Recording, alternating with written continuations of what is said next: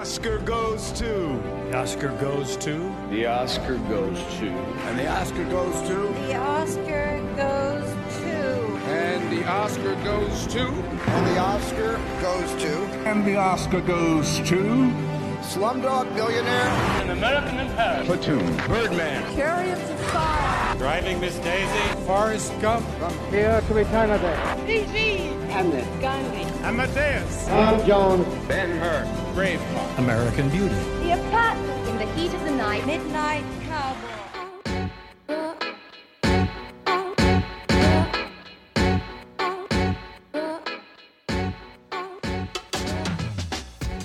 Welcome to the House of Cinema podcast.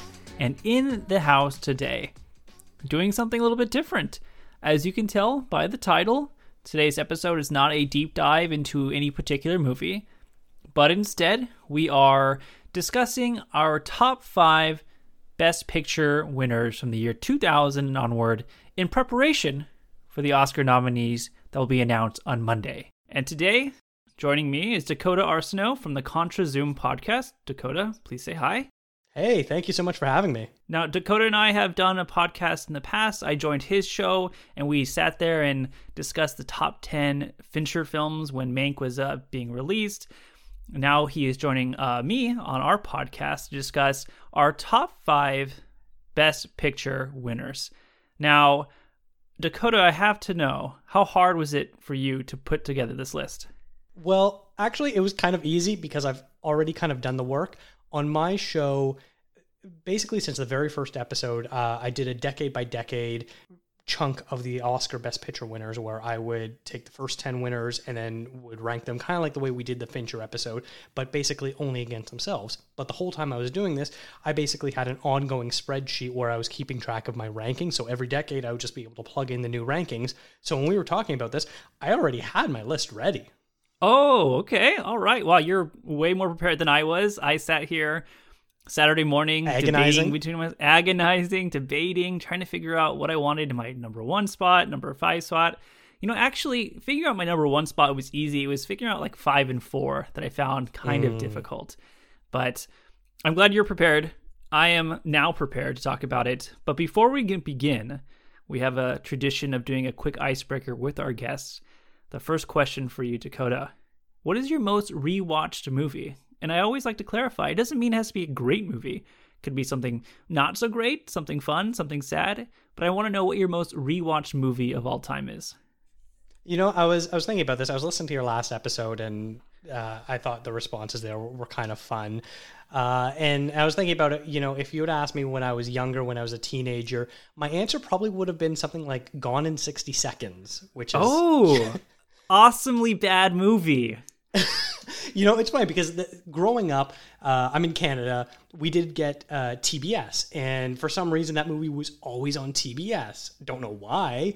And so it was just one of those movies where you know the car sequences are so cool, and Nicolas Cage is you know just the right amount of badass, and Angelina Jolie at like peak smoke and hotness.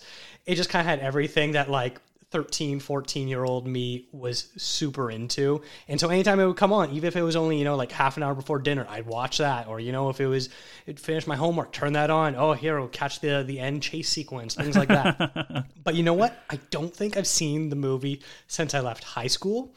And i if you ask me to explain the plot i don't think i could. Oh, interesting. Yeah. All I remember about this movie, Memphis Raines, that's a pretty iconic name. And that's, and I remember certain scenes from the movie. Yeah, yeah. But now, if you're asking me, my probably likely one, which is probably much more boring, uh, is probably something like The Life Aquatic of Steve Zissou or uh, Scott Pilgrim versus the World. And those are two great movies. I just watched Rushmore this morning. Had a lot of fun rewatching that, and uh, I think Life Aquatic's pretty good. Maybe on the lower end of the Wes Anderson filmography, but maybe we'll have to have a Wes Anderson episode together. I have I have a really weird, super soft spot for that movie. I I think Fantastic Mr. Fox is probably his best one, but for some reason, Life Aquatic is the one I just go back to time and time again. That that style of humor that's even pretty out there for most of Wes Anderson's movies just really speaks to me. Yeah, I think a lot of people have a personal connection with Life Aquatic, and that's why people love it. It definitely is a polarizing movie in terms of people either really love it or people are just not really a big fan of it. I'm I'm more in the camp of I, I'd really like it. It's just hard because Wes Anderson has so many great movies. But mm-hmm. my second question for you: What is one of your most controversial or hottest film takes? You know, I, I feel like I'm the type of person that doesn't really have a lot of hot takes. I'm pretty mild with my takes. I like just about everything. And so th- this take is probably is going to seem a little blasphemous, especially since I know both you and Ren enjoy this. Uh, I liked Parasite. I do not think it was the best picture worthy of last year. In fact, there's four movies that I think were better than it last year. Wow. All right. And I still like it. I still like it. I still think it was a very, very good movie. Which, like, I know I have to keep couching that statement. It was still a very good movie. Yeah, that's fair. Okay, to each their own. This will lead to a very interesting conversation in uh in the next couple minutes, I'm sure. Um, perfect. Well, like I mentioned earlier, the Oscar nominations come out tomorrow, or I'm sorry, Monday, March 15th. Um, I'm excited. I know you're excited as well. We both, you know, kind of run that gamut of trying to watch everything as possible to be prepared and make very informed decisions, as you know we should. Without further ado, let's jump into our top five Best Pictures winners from the year 2000 and onward. Dakota, you're our guest. Please start us off. What is your number five pick? My number five pick is going to be 12 Years a Slave, which was the Steve McQueen movie. Came out in 2013, won in 2014, uh, which is about the story of Solomon Northup, who was a free black man from upstate New York who was abducted and stole, sold into slavery for 12 years. And then after, once he managed to uh, get his freedom, he wrote a autobiography about his time as a slave. Do I upset the master and the mistress? Do you care less about my loss than, than their well-being? Master Ford is a decent man. He is a slaver. Under the circumstances. Under the circumstances, he's a slaver. But you truckle at his boot. No. You luxuriate in his favor. I survive. I will not fall into despair. I will offer up my talents to Master Ford. I will keep myself hardy till freedom is opportune. Oh, Ford is your opportunity. You think he does not know that you are more than you suggest, but he does nothing for you. Nothing. You are no better than prized livestock. this is the type of movie that you know I love, I adore. The filmmaking is fantastic. But if you're if you're asking me what movie I want to watch, this is probably near the bottom of my list. This is such an intense, Yes. Heartbreaking, difficult watch of a film. You know, specifically, there's this one scene in particular where after um, Solomon, who's played by Chiwetel Ejiofor, is being you know um, punished by his owners, where he basically has a noose hanging around his neck, and he isn't properly strung up to be lynched, but he's standing there on his tippy toes, and it's a solid take of an unmoving camera for what feels like several minutes and it's just you hear him grunting and crying and then people in the background are going about their own business. Like that just absolutely like breaks my heart and it's so impossible to watch this movie because of, of sequences like that.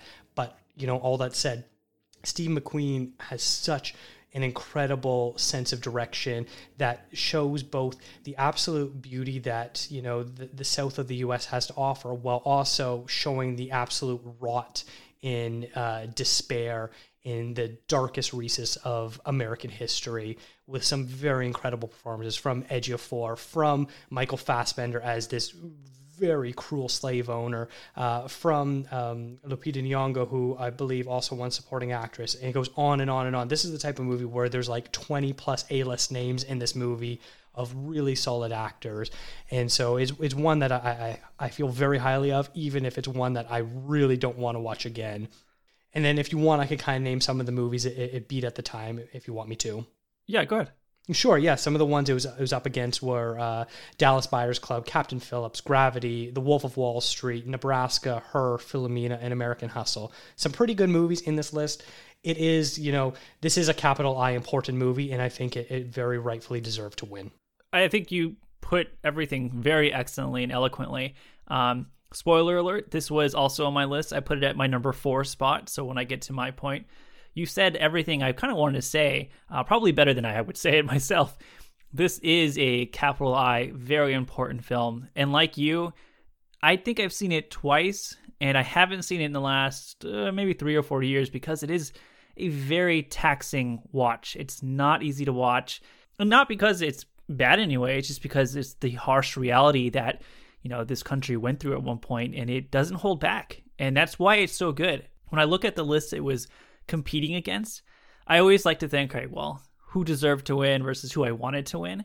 I may have enjoyed some of these other movies. You know, I enjoy Wolf of Wall Street, and I enjoyed uh, Her a lot, and I enjoyed Dallas Buyers Club. But when I think about who should have won this category that year, I don't. There's no not a doubt in my mind that 12 Years a Slave was the deserved winner for that year. I'm curious. Do you think there are any other movies that deserved it over 12 Years a Slave? From this group, it's it's tough. Like I, I if we're you know, looking at the Oscars as this idea of what is preserving film culture, what is, you know, the movie that best encapsulated the year, what is the height of filmmaking, all of these sort of different metrics that you can conceivably award the best picture award to.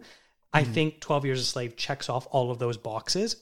Like you, some of these other ones I, I really love and would very much put them on before them. Her, especially for, you know, Joaquin Phoenix's performance is just so quirky and interesting and a, and, a, and a great way to kind of look at what is the near future.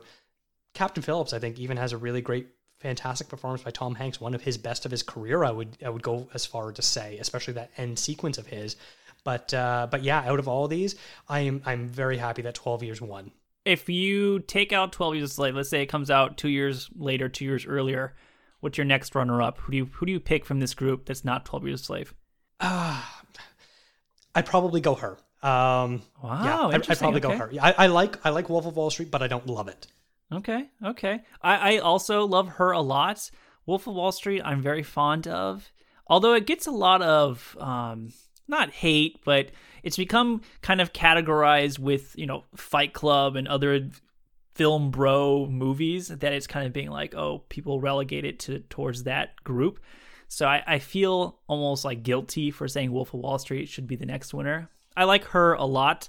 Definitely one of the more unique stories that we have not seen in you know quite a while, especially considering comes out in 2013. You know we're in the height of the you know the I, the AI, the iOS boom. You know people are on their phones constantly, so I feel like it really translates really well to the the era that we live in now. So uh, I'm I'm on board with her. I like that. I like that. What about you? What's your number five pick? So I'm going to start our list off super hot, maybe a little controversial. But coming in at number five for me is going to be the 2017 film Shape of Water. Came out in 2017 and won the 2018 Academy Awards. Quick synopsis It's a top secret research facility in the 1960s. A lonely janitor forms a unique relationship with an amphibious creature that is being held in captivity. Now, if I just said that synopsis alone, you would be like, that's the best picture winner. But yes, that was the best picture winner. Shape of Water competed against Call Me By Your Name, Darkest Hour, Dunkirk, Get Out, Lady Bird, Phantom Thread, The Post, and Three Billboards Outside Ebbing, Missouri. The Shape of Water is a movie that I don't know if we'll ever see a movie like this again win Best Picture. And I I don't think we've ever seen, we've seen some movies close to it, but not to this degree of just pure fantasy romance where you tell somebody, a normal, you know, average Joe walking on the street, hey, this movie's about a girl who falls in love with a merman. Oh, and it won Best Picture. I think you would shock a lot of people. But I think that because this movie's so different, you know, I, I love the 12 Years of Slaves and I love the hard hitting dramas and, and biopics, or sorry, biopics. I love them all. But this was just so different. It was such a breath of fresh air that I, I, I was so surprised by it. I was caught off guard by how much the romance between the amphibious creature and the main character in this movie it actually works i mean for me it works really well i mean i've i've seen a lot of romance movies in my lifetime and i was caught off guard by how much this really works. I think it's a really tender and, and loving story and i think all the performances in the movie are great. Michael shannon's great um, octavia spencer's great. There's a lot of great performances that go along with this really fantastical idea and i think just the fact that it's so different really strikes home for me and that's why i tend to always just love it. But i'm curious to know your shape of water feelings I love this movie. It didn't make my cut, but I do really love it. I almost feel like you're selling it short. This is clearly the fish sex movie. Yeah. okay. I I was gonna go there, but I was like, maybe I'll be I'll be tame. Thank you for going there. Yes, that happens. It's Fish a fish sex movie. It does happen. Explicit fish sex, yes. no, I really like it, and yeah, he totally did, and I think that's what works so well to it. I, I saw it when it came out, obviously, and then I didn't rewatch it.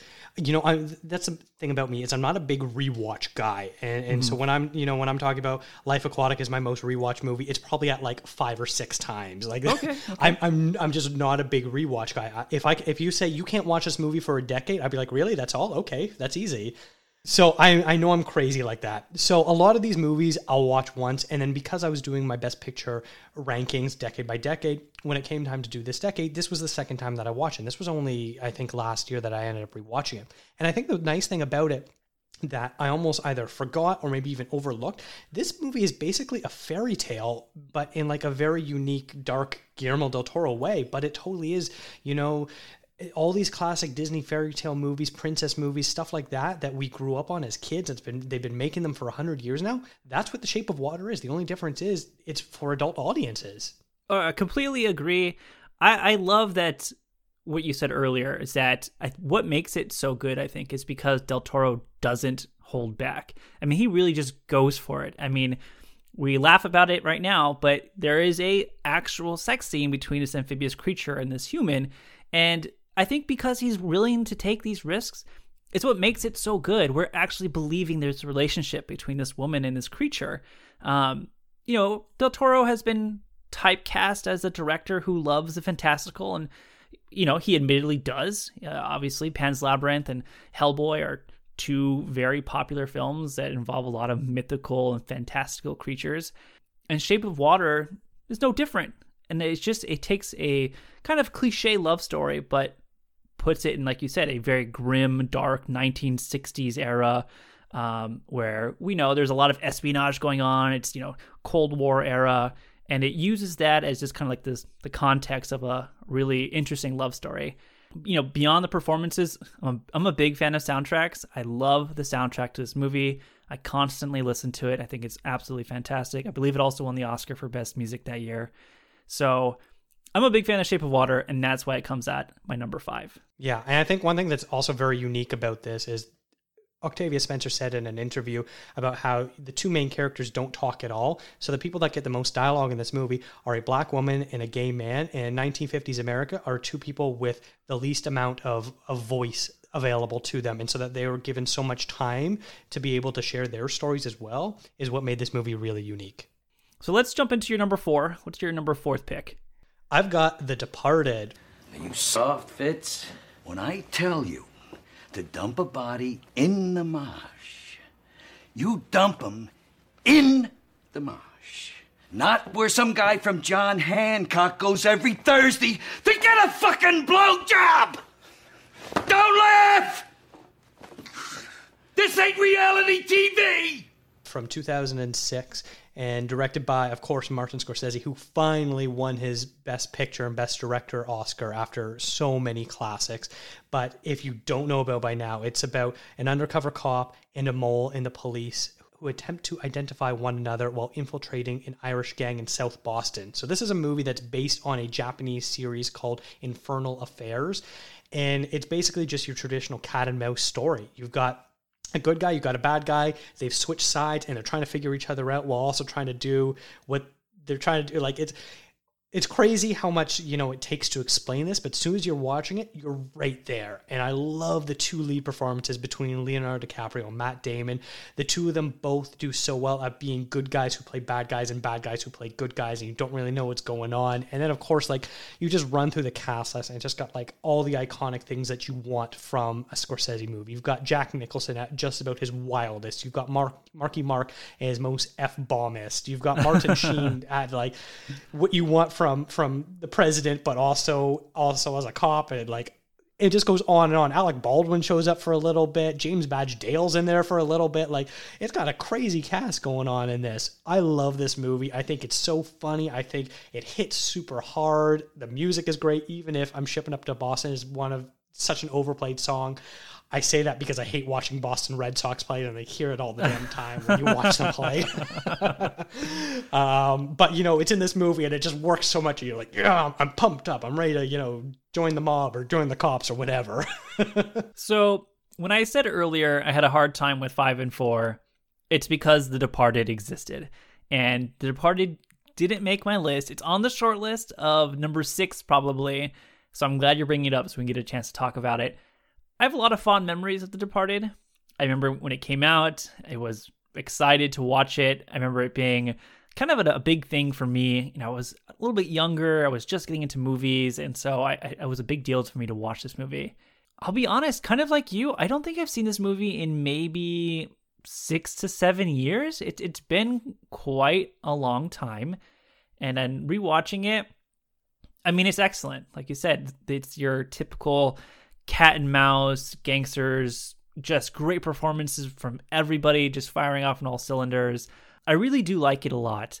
Um, but it, in terms of Scorsese movies, it kind of just falls a little bit short for me. Uh, I'm glad he won the Best Picture that year. I, I, can't even remember the nominees that year. Do you, do you have them written down? I'm curious to know who they were. I do. It's uh, Letters from Iwo Jima, the Clint Eastwood Japanese film, The Queen, Babel, and Little Miss Sunshine. So not a very strong year overall. Nah, yeah. So I remember looking at that list. I'm a huge fan of Little Miss Sunshine, a great, you know, black comedy that I really enjoy. But looking at that list, a very well deserved win for Scorsese. Like you, yeah, the Dropkick Murphy song is a little overplayed. And uh, I remember it being a kind of a big deal that year. I remember, I think I had it on my iPod Nano or something. I listened to it a lot back then.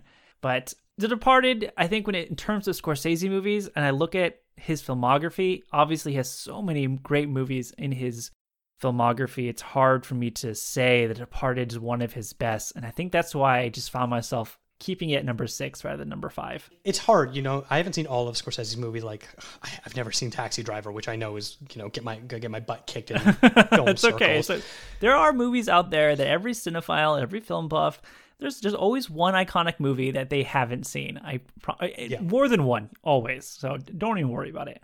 Taxi Driver in 2001. There you go. I, I, put it out there. I'm ripping the band aid off. I have not seen those movies. That's okay. if you're looking at Scorsese movies, he's got Goodfellas, he's got Raging Bull, he's got Casino. Depending on your feelings of Wolf of Wall Street, some people really idolize that movie. Gangs of New York. Like, he's got so many classics. I know the the default narrative is like, and it was a lifetime achievement award, but I truly believe The Departed was very deserving of its win. That doesn't mean that Raging Bull shouldn't have won Best Picture. It just means that The yeah. Departed also deserved it to me. Yes, I think that's an excellent, excellent point to make. A lot of people do make the allegation that this win for The Departed was more of a, hey, sorry, we've messed up the couple times that you were nominated and you should have won, and so they kind of gave it to him as a a gesture of appreciation. But I think that year, you know, we read off the nominees very quickly, but I don't know if any other contender was even serious enough to get to the level that Departed was. I, I enjoy Babel, but I don't think it's anywhere near as good as Departed. Like I said, I enjoy Little Miss Sunshine. I don't even think it's as good as Departed still in terms of what is best picture worthy. So I agree. I think that's definitely a deserved win for Scorsese that year. What do you got then? My number four was 12 Years a Slave. Not much to say there anymore. So let's move to quickly to number three, what is your number three pick for your best pictures list? All right. Uh, I have another one that might be a little controversial because it seems to be, I don't know if forgotten or underappreciated, however people want to categorize it, but Spotlight, which was the Tom McCarthy movie, which is the story about how the Boston Globe uncovered the massive scandal of child molestation cover up within the local Catholic archdiocese, shaking the entire Catholic Church to its core. Thank you. The fact remains a Boston priest abused 80 kids. We have a lawyer who says he can prove law knew about it, and we've written all of uh, two stories in the last six months. This strikes me as an essential story to a local paper. I think at the very least, uh, we have to go through those documents. The church will read that as us suing them. So will everybody else. Good to know. You know, this is a movie where like I, I, said at the beginning there, a lot of people seem to either underappreciate it or dismissive of it or forget that it exists completely. Like I know a lot of people just seem to forget that it won Best Picture. I think this movie is so great because every once in a while a movie comes along where it's about showing you the work, about what it takes to get things done. And you rewatch this movie and you see the intense amount of work and dedication that these journalists have for their job of undercover of uncovering the truth and you know showing the world peeling back the curtains of bad things that are happening and how dedicated they all are, it just blows me away every time that I've seen. I think I've seen this movie about three times now, and every time I'm just so impressed with it. It's it's you know right up there with all the President's Men of great journalism films for me. So Spotlight, I'm really glad you brought Spotlight up. Didn't make my list, but like you, I really really enjoy Spotlight. It's currently on Netflix in the United States. I'm not sure if Canada and United States share libraries. I think they do, but I'm not really sure. But Spotlight's on Netflix, and it's one of those movies where I'm like scrolling through Netflix and I get to Spotlight. You know, how Netflix will show like a preview of the movie or a clip of the movie. Mhm. I always, always stop and watch their three minute clip, even though I've seen it a hundred times. I watched the three minute clip Netflix gives you while you highlight Spotlight. Recently, I feel like I've really gotten gotten into journalism, courtroom drama esque movies. Uh, I recently watched Dark Waters with Mark Ruffalo. Really enjoyed that. Um, I watched Erin Brockovich recently. Really enjoyed that. These movies, like you said, about normal people doing the extraordinary, not because of not because of special talents or anything like that, but because of just hard grit and hard work and exposing some type of evil or some type of corruption. I'm a huge fan of those kinds of movies, and Spotlight is kind of like one of those type of films. You know, like you said, All the President's Men, where it's just like about these group of, of journalists who are working so tirelessly to expose a corruption that is now become so infamous. I love Spotlight, and I'm really glad you brought it up. I love all the performances in that. It's fun to see Rachel McAdams in a more serious role rather than her cliche romantic comedy role, which I also love, but she's also very good in this, so I'm glad she had her chance to be in something more serious. I'm curious, do you, do you have the nominees for Spotlight? Because I'm curious to know what it went up against that year.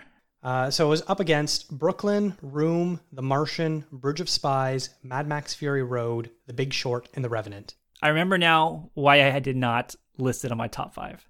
Because I remember looking at this list and thinking, I love Spotlight, but Mad Max Fury Road to me is the best movie that year, and I think deserve it of the Best Picture award. So it kind of irked me that it lost. Uh, Not that Spotlight's bad, I just think Mad Max is the culmination of technical and acting. It's just everything you want in a good movie is in Mad Max Fury Road. I'm more curious now what you think. If Spotlight wasn't on the list, what's your next pick? Well, my number one film from that year, if I'm remembering my list correctly, was The Big Short. I adore that film. Oh, okay, okay. Some, somewhat mm-hmm. similar to, well, I don't know. I wouldn't say it's similar to Spotlight. It's a lot more fun. It, oh yeah, it's definitely a lot more fun, but that sort of similar concept of you know having a very large ensemble cast where it's about uncovering bits and pieces as time goes on until there's a big reveal. Okay, Big Short is your next pick then? Okay. I- Mhm. what, what are your Mad Max feelings then? Because I feel like I'm alone now, my Mad Max love. No, no, no, no. I, I really do love it, and I, I've been aching to rewatch it. I really do. I, I am quite a fan of it. Uh, and you know what? Another movie that gets forgotten in this list is Brooklyn. Uh, Oh, very yeah. underrated little romantic drama. I watched Brooklyn for the first time maybe a year and a half ago. I have this uh, movie jar where I have about like eh, about two or three hundred pieces of paper in there with movies on it, and my girlfriend and I will pick one if we're stuck in a rut or something. We can't figure out what to watch, and we chose Brooklyn out of the jar. I was very hesitant going into it, thinking, "Do I really want to watch this?" And then I watched it, and I was pleasantly surprised by how much I loved that movie. So, I'm also a big Brooklyn fan. Yeah, it's a pretty sweet little one, pretty harmless, but a, a good one nonetheless. So for my number three spot, I'm moving into some iconic territory for what I believe to be some of the best best picture movies. But at my number three spot, I have the 2016 film Moonlight. Let your head rest in my hand. Relax. I got you, I promise. I'm not gonna let you go. Hey man, I got you. There you go. Ten seconds. And that right there, you're in the middle of the world, man. Which won the 2017 Oscar that year at the 89th Academy Awards.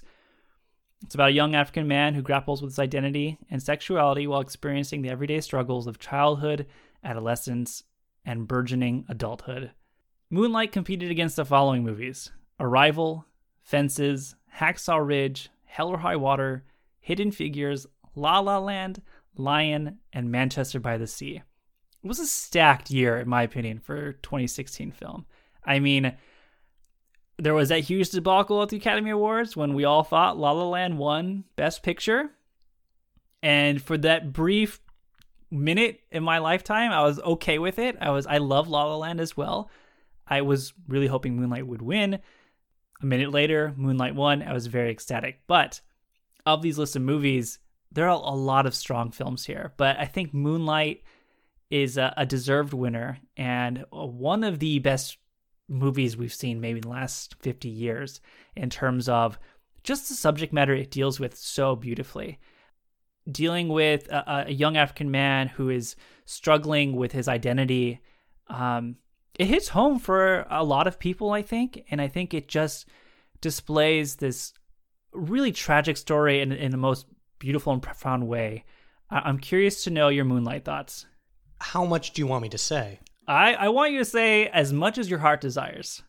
Well, more so, do you want me to reveal something about my ooh, list? Ooh, um, let's just stick with not your revelation of potential rank, but what are your thoughts on Moonlight? I love it. it. This is a fantastic film. You know, you mentioned so much there. I think what's really fascinating is that it's a story basically between, you know, two young men and growing up in the three sections that they have it the fact that you've got six actors who by all accounts uh, each section they were they didn't meet each other they didn't base their performances off of each other but still these six actors managed to make the relationship work in every single segment and you believe it they don't they don't quite look exactly like the actor that played them before, but that doesn't matter. It's about who they are as an essence. And the fact that Barry Jenkins was able to get that out of all six of these young men is phenomenal. And by the time you get to the final moment when uh, Chiron is finally able to reveal his truth of who he is and looks like he might actually experience happiness for the first time in his life, real happiness. Like, if that doesn't make you like a weepy mess of, of happiness and joy, I don't know what will.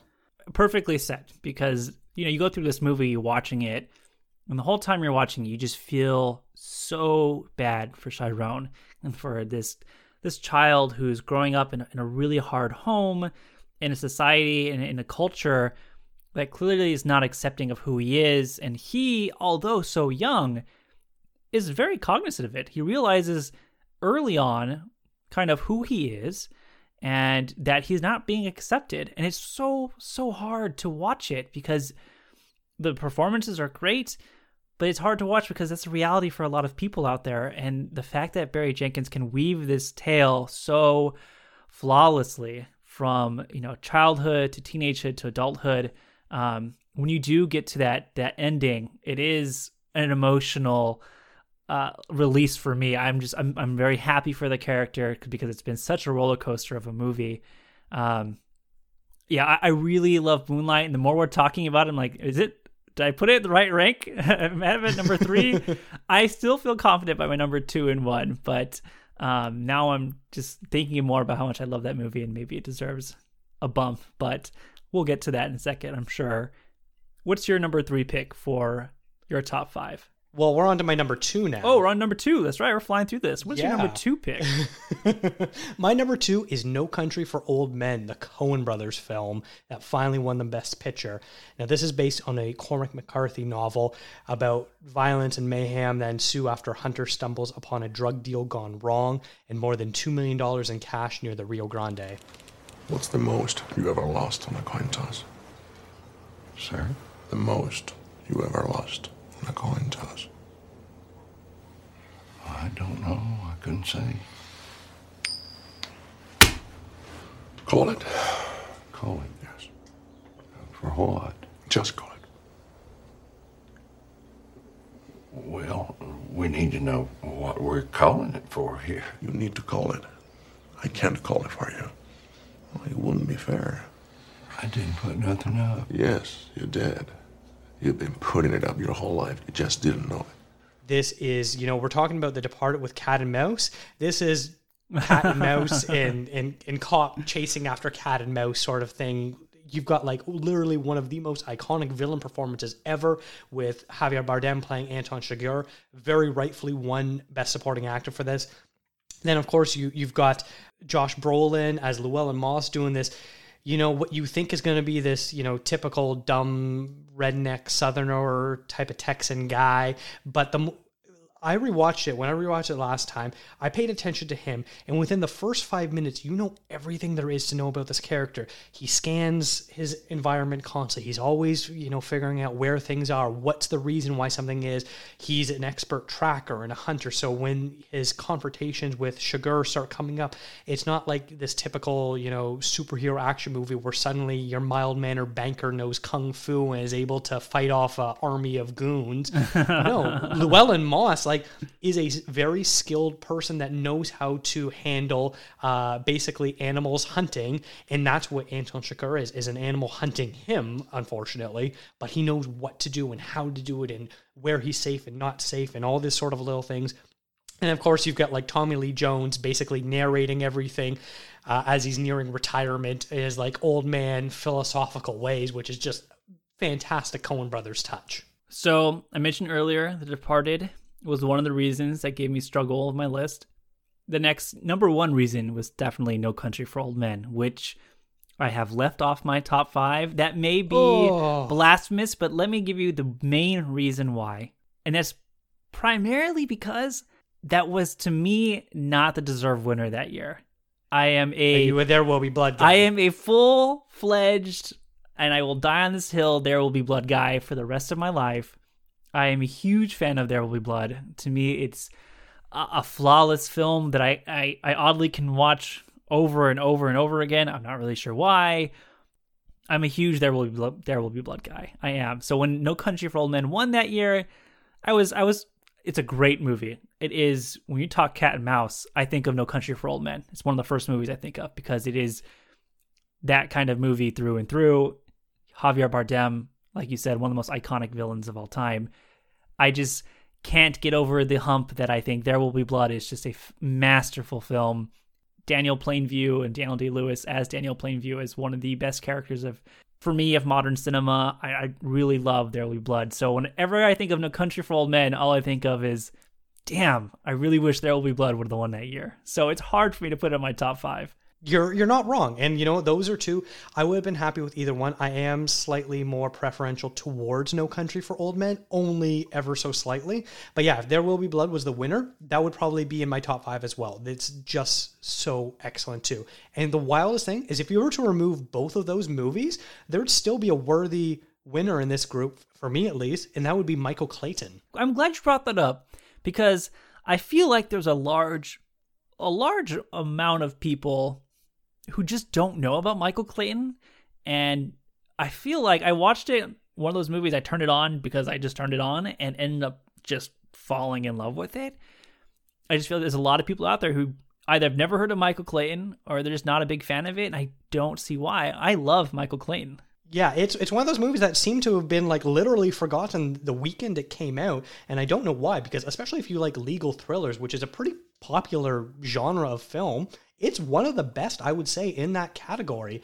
Um, I, I watched it when it came out and I loved it. I've always been a big champion of it. And my wife had never seen it. And so we watched it, I think, last year. And we watched it and she was like, This movie is amazing. I got to start telling everyone that they need to see Michael Clayton. I think maybe the issue is that it's called Michael Clayton.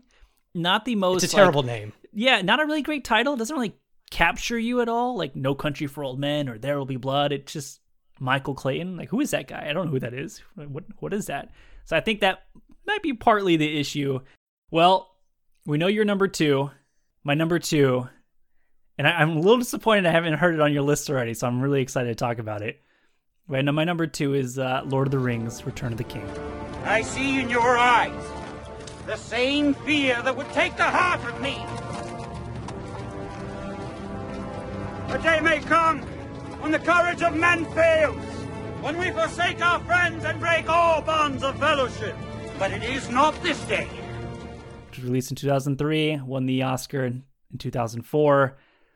I guess I'll give a synopsis for those who don't know. Uh, Gandalf and Aragorn lead the world of men against Sauron's army to draw his gaze from Frodo and Sam as they approach Mount Doom with the One Ring. Lord of the Rings competed against Lost in Translation, Master and Commander the Far Side of the World, Mystic River, and Seabiscuit. All movies, by the way, I love. I love all those movies a lot. What is there to say about Return of the King that hasn't been said in the world? Um, the best finale to a trilogy of all time, maybe. It's definitely up there, probably. I, I maybe it's a thing where if you didn't grow up with Lord of the Rings, or if you weren't a big fan of Fellowship to Two Towers, Return of the King was just okay. But I don't think there's been a trilogy in our my lifetime, or have I seen previous in my lifetime, that really captures what how a trilogy should end to finish off a really an epic story. And when I mentioned earlier about The Shape of Water and the fantastical and fantasy, this is the closest I think we've gotten to any type of fantasy movie ever winning Best Picture. And maybe we won't ever see a movie like this ever win Best Picture again. But it was an event. And seeing it in theaters as a young teenager, it was a big deal. It was life changing for me. Um, I've seen this movie in pieces 10 or 15 times, in whole throughout the whole thing, maybe three or four times. It really is the conclusion to a trilogy that I don't think has ever been done before. And I think it's just done so masterfully and so beautifully. I'm not sure if we'll see that again. But it's not on your list, unless it's number one, which I don't think it is. What are your thoughts on Return of the King? Well, Joe, first, I, you know, I just want to thank you for inviting me onto the show because this is probably going to be the last time that you're going to invite me back. Oh no, Um, no. Maybe I should revise my hot take about Parasite not being the best Best Picture nominee from from last year, and that's uh, I have Return of the King tied for my fifth worst from the 2000s onward. Oh no, Dakota, Dakota, Dakota. Let's hear it. Let's hear your hate for Return of the King or your dislike No, for it. Oh, not hate, not hate. Okay, Um, okay. Not like this. Peter Jackson, what he managed to do with this trilogy is an absolute marvel. The fact that he was able to basically spend what was it, almost three years filming these movies. The best way to do it, of getting everyone together all at once, do it all at once, bang it out that way, build entire cities up. The amount of special effects that they literally invented for this series, phenomenal. Literally, if you want to talk about maybe the most influential movies of all time, I would say the Lord of the Rings trilogy is up there for Yep, everything that yep. they did for special effects, for for practical effects, for set building, for costume design, everything like that. Will not argue with that. But as an actual movie, I found like rewatching it recently, I couldn't stop laughing through it. Which part? I'm so, so which part are you laughing at? Oh, several parts of it. You know, you had Mary riding uh, on like the back of a horse of other humans, and I kept laughing about how he looks like a little child. Well, hey, Uh, yeah, that's fair. Or the when the army of the ghosts when they're summoning them, that whole sequence, I couldn't Oh, stop laughing during so that. awesome. Love it. Give it to me. Uh, more like- and more. Uh, uh, off the top of my memory, that, that's what I could think of. Like, Okay, other okay. than Ian McKellen, I think he's the only one that actually really fits in the world. Everyone else just feels a little too over the top for me. All right, all right. So if So Return if you want to King- kick me off the show right now, I understand. That's the end of our episode, everybody. Thanks, Dakota, for being on. Uh, no, no, no. Everybody's entitled to an opinion, and you know you have a good, uh, you have reasons to back it up, and that's what matters. If you take Return of the King out of this running, I, I I'm gonna guess you're a Lost in Translation fan, and that's your winner. Oh, you're you have a very good guess. That would be it with Mystic River just behind it. Okay, that's fair. I lost in translation. This is tough because I look at Return of the King, and maybe my nostalgia is speaking more, and I'm super biased because of that. And that's that could be it for sure. Uh, Lost in Translation is a, gosh, I could say a perfect movie. It is one of the best romance dramas I've ever seen. It continues to stand the test of time, in my opinion. I also love Mystic River a lot.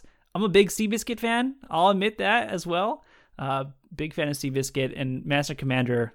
Pretty fun dad movie. Uh, and still enjoyable to watch. So I like all these movies a lot, but Return of the King just really hits my soft spot. So here we're at. We're at number one. I have a feeling I know what your number one is. But Dakota, tell the world I teased it. what your number one is. It's Moonlight. It is Moonlight. Okay, okay. So now I'm curious because you've told me how much you love Moonlight. You talked about why you love it. 2016 was a pretty stacked year. Arrival, Fences, Hacksaw Ridge, Hell or High Water, Hidden Figures, La La Land, Lion, Manchester by the Sea. Take out Moonlight. What's your next pick from 2016? Super easy because it like beat Moonlight for my number one movie of the year, literally by the skin of my teeth. I don't think it could be any closer. Hell or High Water. Oh, okay. Woo, you got me excited right now because I was like, maybe he'll say Arrival, which I am a huge Arrival fan, huge La La Land fan. Hell or High Water is my go-to recommendation to people who say they want to see a good movie, but they're not ready to go super dramatic or anything like that. I always, always recommend Hell or High Water. But um, I'm curious so to know good. more about your thoughts about Hell or High Water now. It's so much fun. Like, you know, it, it's like you just said, it's one of those movies that's easy to recommend to people. It's, you know, a heist movie. It's we've talked about this several times already. It's a bit of a cat and mouse movie as well. I think it's got some some great allegories for the financial crisis, Yeah. handled it much better than, than some other movies did, you know, right up there with the big short for me in general and then it just had two really great really strong lead performances with uh, with Chris Pine and uh, and um, oh I'm blanking and Ben Foster as brothers the two of them together are just so good and just so electric the intensity that they bring on screen and the differences that you have them you've got you know um, Ben Foster, who's this like live wire, who literally like is the death of them basically, and then you've got Chris Pine, who's just so smart, intelligent, and so hyper focused on we can only rob this much, we can only rob from these banks. This is how we're doing it. He's just so methodical with everything that he's doing. It's I love watching movies where the criminal masterminds are great at their jobs, and this Mhm. is a movie where they're great at their jobs. And the fact that like you're rooting for them, like it's literally life or death situation for them of they're gonna lose everything that they've ever owned because of this if they don't go through with like stealing two thousand dollars at a time, basically from these small Texas Midland banks. Great, great setup. And I like what you said about its allegory and its messages, you know, about the financial crisis that was going on around that time in the United States because it plays a big part in why we kind of root for Chris Pine and his very, yeah, live wire crazy brother, although he may be off the chain sometimes. But we're sitting there, we're rooting for them because we know that they've been wronged by big banks and what they've done by basically owning everything about them financially. So we sit here, although they're robbing the banks, we know their intentions are pure. We know what they're doing is to kind of get back to normal, just get back to a life where they can live without the worry that they're going to be foreclosed on or they're going to get shoved out of their house and you know be homeless. So I, I love Hell or High Water because it is a thriller heist on the surface with a lot of deep subtext, and I, I really do love Hell or High Water. So a surprising pick that I am very supportive of. Great. And then, you know, Arrival would be literally right there between the two of those. Like, I, I love that movie so much too. Yeah, Arrival is my favorite uh, Denis Villeneuve movie. I think I say that with hesitance because I really love Sicario, and I mean he doesn't really miss in terms of his movies, but Arrival I think as well is probably my favorite film from that that list of movies. Well, we know you're number one. I'm gonna break it to you, Dakota. My number one is Parasite, 2019 Oh, winner, okay. 2020 Oscar winner. Greed and class discrimination threaten the newly formed symbiotic relationship between the wealthy Park family and the destitute Kim clan. Parasite competed against Ford vs. Ferrari, The Irishman, Jojo Rabbit, Joker, Little Women, Marriage Story, 1917, and Once Upon a Time in Hollywood. I mean, it's hard for me to really elaborate on the greatness of Parasite. I know you've, uh, I'm ready for you, but I will say that Parasite to me is a game changer, I think, in just cinema as a whole and the way people look at movies. The first foreign film or international film to win Best Picture. I think Parasite is not only an important movie in itself, but for the film world, it's an extremely important movie, and it's I think opened a lot of doors up to uh, international film to be on the main stage. I I hope to see a lot more national films become more popular in households. Uh, I think Parasite has really paved that way. There's a lot of great international films before this movie. I'm not saying that there's not. I just think that Parasite was a movement and it swept the award circuit. And when it got to the Oscars, a lot of people were worried about it. People were thinking it wasn't going to win. Ended up winning almost everything that it was nominated for. And I really think that the future is brighter because of its success. But that's just what the movie did. I'm curious to know your thoughts on Parasite, but I'm more curious to know what your four alternate winners are. You know, I guess I'll start with the four alternate winners. I could have gone any combination of 1917, Jojo Rabbit, Little Women, or Once Upon a Time in Hollywood, Okay. with the Tarantino one being my favorite of the group. 2019 was an insane year, and I think all those movies you mentioned, very, very good. But uh, go on. It's interesting. I spent a lot of time, especially in the lead up to the Oscars of last year, where there was a lot of groundswell support for Parasite to win. Where I just I felt like, am I like, what's wrong with me? What am I not seeing? and so I rewatched it, and I, and I was just like, okay, yeah. When I walked out of the theater, I walked out remembering I liked it. It was good, but that's it. And so I've I've spent a lot of time sort of wrestling where like how can I be so wrong? Like am I allowed to be this way? And so it's something that I sort of really sort of struggled with because like every once in a while there'll be a film that like comes out where you're just like I don't understand why everyone is freaking out about it. I saw it and it's fine, but that's that's about it. And I and I don't know. I still don't know what it is. I think maybe it's just Bong Joon Ho as a whole. I've seen four of his movies. I've only seen Snowpiercer, Okja, and The Host, other than Parasite. Hmm. I like them all. I don't love any of them. And so Oh. maybe it's just I'm not on Bong's wavelength. And that's the only thing I can think of because everything that you said about it, it's true. Like I would read reviews of this movie where, you know, it talks about the meticulous set design, the fantastic acting, the twists and turns, the way how it like shifts genres midway through and all this sort of stuff. I'm like, yep, I agree with all that. And then I get to the very bottom and see five out of five stars, and that would and that would hold me up. I'd be like, but I don't agree with that. How how can I agree with all of these praises, but then get to the five out of five star and be like, it's a three out of five for me? That is uh I that's a dilemma that I can't help you solve because I am one of those guys who put five out of five on my Letterboxd. So I I can't solve that dilemma for you. Although I would say, you know, the more I read about this movie, because a lot has a lot has come out since its release about you know, ranging from its like you said, the meticulous set design and even as as specific as frames of shots and just the composition of certain shots and everything like that and how detailed everything is and everything is kind of done with a purpose. The story itself i think is uh, important.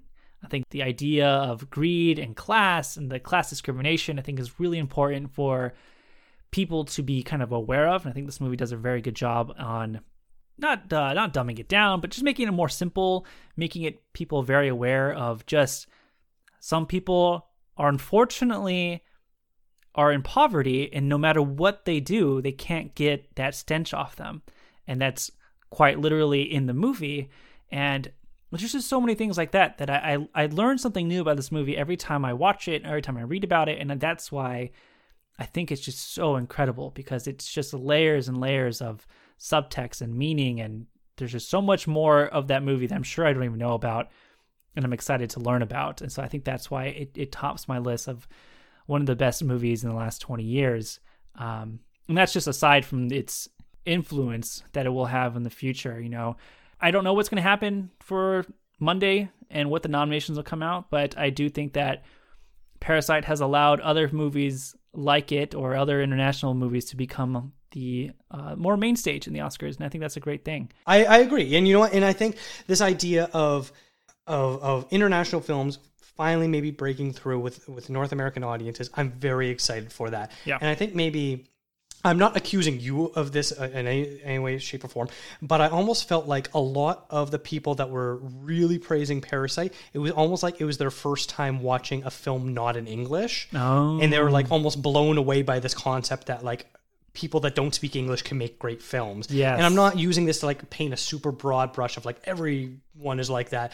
But like I just sort of felt where I'm just like have have you not watched other you know films? There's lots of films that, that switch genres that don't conform to what you would expect from a Hollywood movie, and you know are both very darkly funny and get very darkly serious in the same film. Like th- this isn't new, so I, I think that was just sort of something where I've kind of been trying to grapple with a bit as well. I think you make a really good. And like you said, we're not assuming anything about anybody, but I think it's very accurate to say that Parasite, its mainstream success was an anomaly.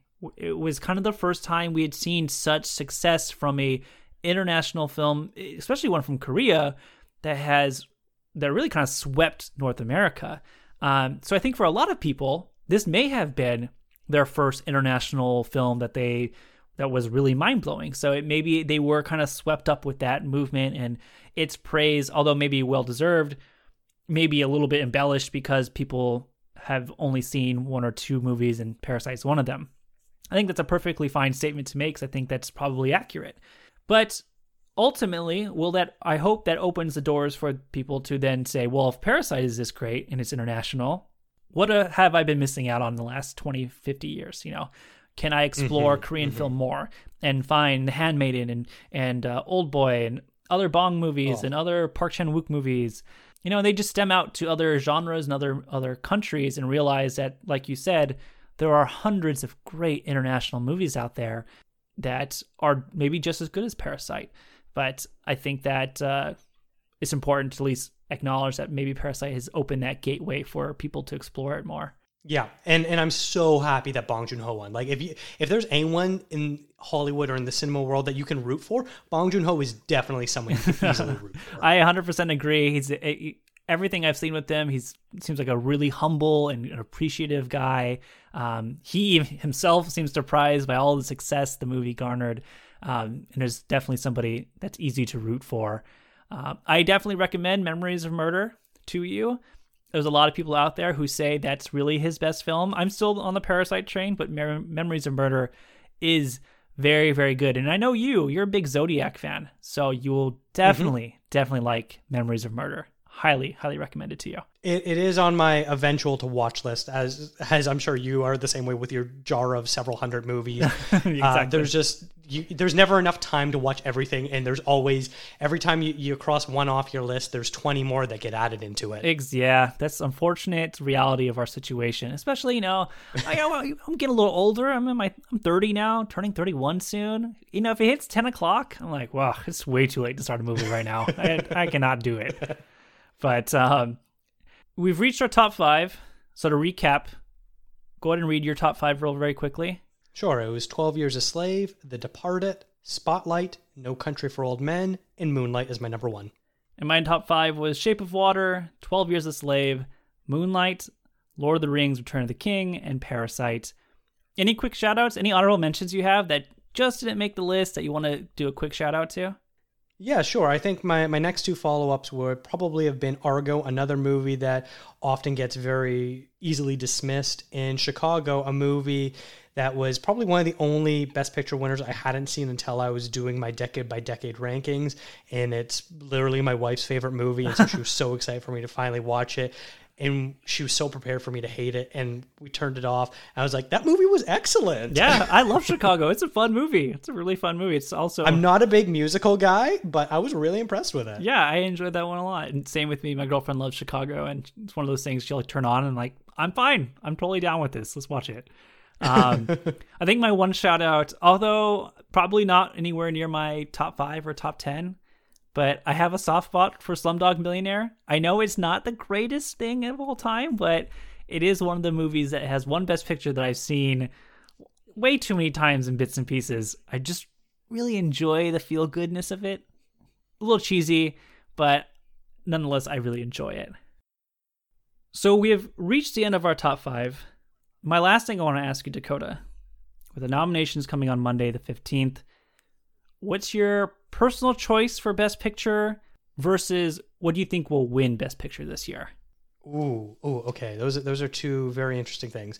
Uh, I think right now my personal choice would probably be Minari. Oh, Uh, same I- wavelength right here. Same wavelength. Okay. Good. I only just caught up with it last week, And so it missed my cut when I did my, my best films of the year list. I did a, a whole podcast episode about that.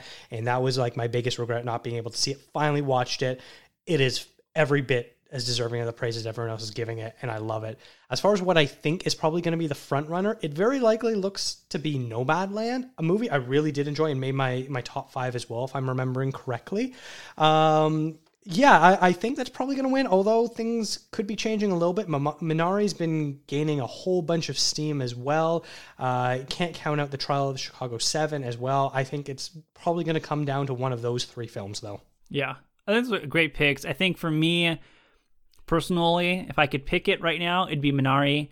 Uh, like you, I think it's absolutely fantastic. Just fantastic movie that I can't recommend enough.